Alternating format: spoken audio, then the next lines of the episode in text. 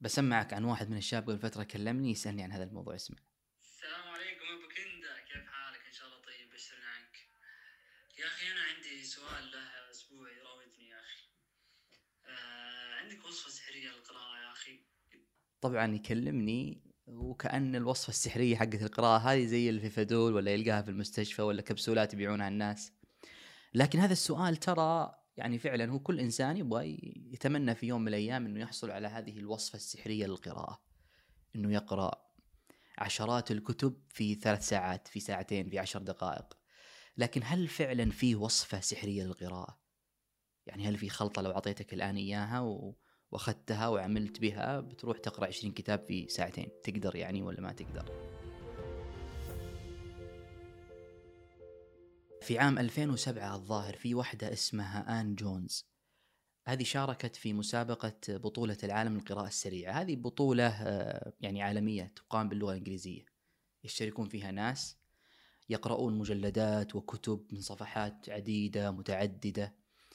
آه، بس قراءة سريعة بمنهجية هذه القراءة السريعة يعني يسمونها قراءة سريعة. هذه المرأة قرأت مجلد من كتاب هاري بوتر إذا أنا ماني غلطان يعني. يقولون أن هذه المرأة كانت تقرأ 2400 كلمة في دقيقة وأنهت هذا المجلد من 784 صفحة تقريبا في 47 دقيقة. ولخصت يعني ما تقرأ للجنة التحكيم وفازت.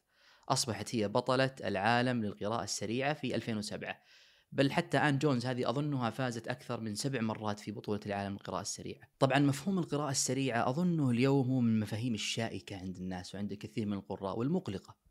حتى لما تنظر في المفهوم نفسه مفهوم القراءة السريعة. يعني ما تعرف هو فعلا في شيء اسمه قراءة سريعة.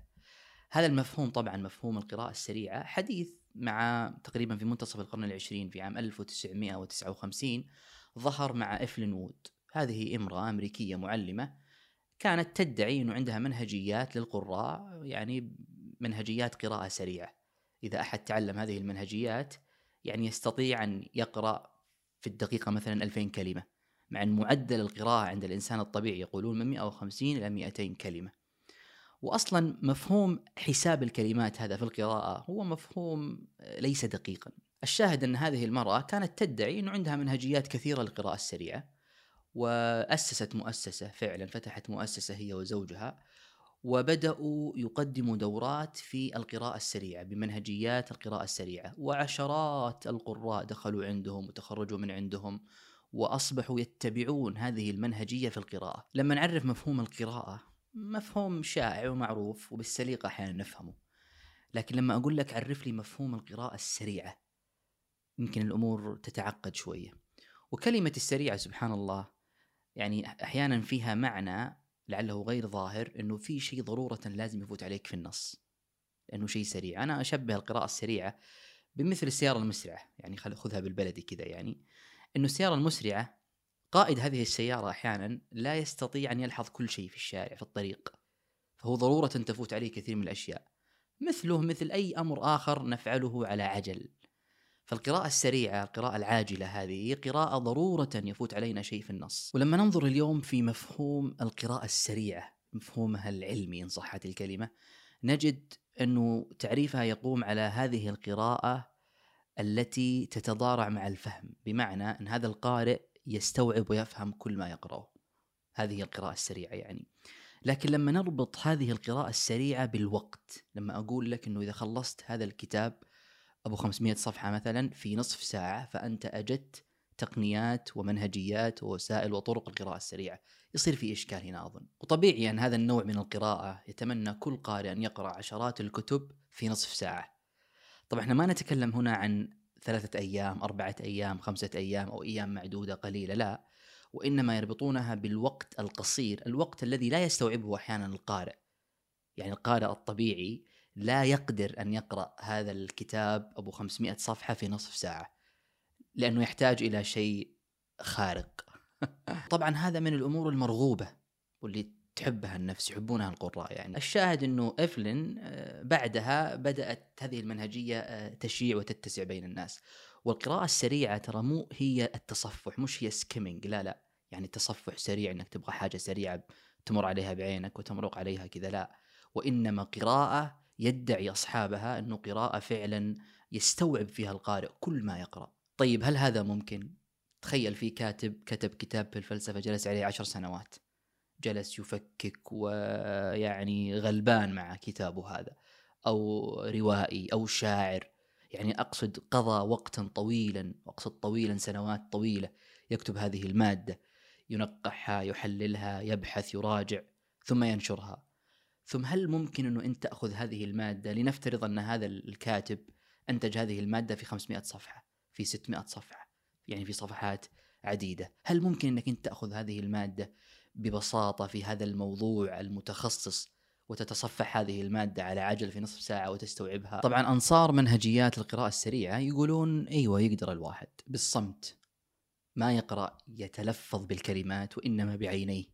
يمر على الكلمات مرورا لأن الإنسان وهو يقرأ صامتا في نفسه يعني يقرأ بعينيه من دون أن يتلفظ وينطق الكلمات. يقرأ معدل عدد الكلمات اللي يقرأه يعني بحسبة أعلى من وهو يقرأ يتلفظ الكلمات. بعضهم قال لا بألوان. يعني أطبع هذه المادة وأجعلها في ألوان أصفر أحمر أغير بين الخطوط يعني. وهذا يجعل هذا القارئ يقرأ عدد مهول من الكلمات في وقت قصير جدا. لكن لما تنظر في صلب القراءة تجد أن القراءة قائمة على اللغة. واللغة أداة تحتاج إلى استيعاب إلى فهم. تحتاج أحيانا أن تأتي إليها بكليتك وجمعيتك حتى تستوعب ربما مفردة صغيرة. لأنه أنت أحيانا وأنت تمرق على الكلمات قد تمر عليك كلمة غريبة جديدة. أنا أفترض الآن مثلا نقرأ في اللغة العربية. اللغة التي تشربناها ونشأنا عليها وهي جزء من منا يعني. أحيانا تمر عليك كلمة تشتت عليك النص كله تكهرب النص كله. تتعقد المسألة لما تقرأ في لغة أخرى أجنبية جديدة عليك لغة اكتسبتها.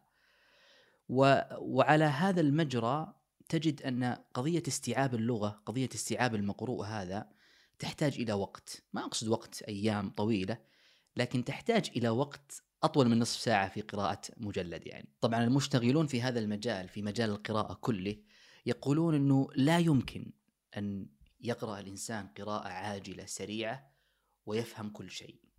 يعني وش خلينا القراءة المتأنية؟ يعني هذا معنى العبارة. فأنت إذا قرأت مستعجلا ضرورة يفوتك أشياء كثيرة من النص. هذا لا يعني أنك ما تفهم النص قد تفهم النص كله يعني قد تستوعبه. لكن ربما تفقد فكرة هي من صلب النص من جزء النص. وفي بعض الأمور في بعض الأنواع في بعض الكتب لا تستطيع أن تقرأ وتفهم الكتاب إلا بقراءة حصيفة متأنية سديدة راشدة يعني واحد يتكي معه كوب قهوة معه شاهي يمخمخ على هذا الكتاب حتى يستوعب ويفهم هذا الكتاب. لما ننظر مثلا في معنى القراءة لما أقول لك عرف لي القراءة ماذا نقصد بالقراءة؟ بمعناها الثقافي لا أقصد القراءة هي القدرة على النطق أنك تأخذ كتاب وتقدر تقرأ الكلمات والحروف لا لا وإنما القراءة بمعناها الثقافي. هي أصلا ببساطة معالجة معلومات مكتوبة من أجل استخراج معنى وضعه لك الكاتب. ففي أصلا معالجة في شيء جالس يدور في ذهنك يعني في سلسلة هائلة جدا من المعلومات من المعاني من الدلائل. تدور في ذهنك عند قراءة جملة واحدة.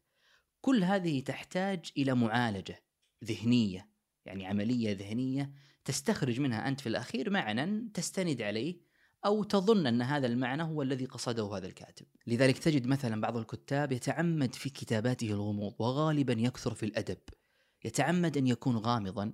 بهدف هو عنده حاجة يرمي إلى شيء يرمي إلى أن يستخرج هذا القارئ المعاني الغامضة بتحليله لهذا النص المكتوب. يعني يفكك الرموز يتعامل مع هذه الألغاز الغامضة اللغوية التي وضعها له الكاتب. والهدف المرجو من أي قراءة أصلا هو التفتيش عن شيء جديد فكرة جديدة معرفة جديدة معلومة جديدة أو ربما حتى تسلية جديدة. لذلك أظن أن القراءة الصائبة مع تحفظي على كلمة الصائبة يعني القراءة الدقيقة هي تحتاج إلى أكثر من قراءة إن صحت الكلمة.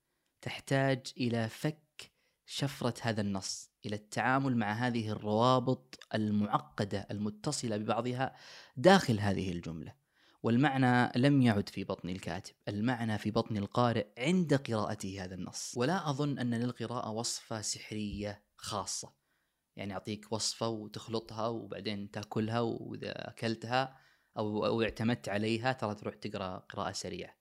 تخلص كل الكتب في ثلاث أيام. لا يمكن هذا. هذا حتى هذا لا يحدث حتى في الأحلام. يعني هي ليست عملية بصرية بحتة خالصة.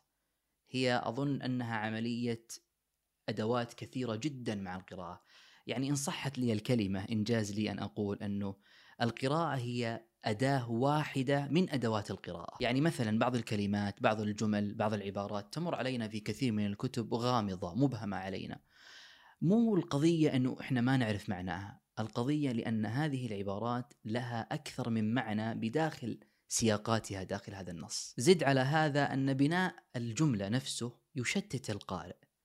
فاحيانا إذا إذا تكهرب القارئ عند قراءته لأي جملة يتكهرب المعنى ويتكهرب النص كله ما يفهم. وأنا أظن إنه كل الناس وأنا أول واحد فيهم ودي أقرأ عشرات الكتب من دون لا أبذل هذا الجهد الذهني في القراءة. والله مو بس مع القراءة مع كل شيء. ودنا نسوي كل شيء من دون لا نبذل أي جهد. لكن لا يمكن أن يقوم الإنسان بأي فعل بعيدا عن القراءة بأي فعل من غير أن أن لا يبذل جهدا وحتى عملية الفهم عملية الاستيعاب عملية المعلومة المعرفة تتعارض أصلا هي مع العجلة. لذلك يحتاج القارئ يحتاج العامل في أي أي أي أمر يعمله إلى هذا التأني. حتى يحصل على ما يريد. أنا ما أظني ميال إلى هذا المفهوم تعدد القراءة أو أو تصنيف القراءة. القراءة هي قراءة. الفروقات تكون بين الناس بيني وبينك وأحيانا تكون في نوع هذا المقروء. المقروء يفرض علينا طريقة معينة للقراءة. يعني في كتب سهلة الهضم حلوة عذبة سائغة.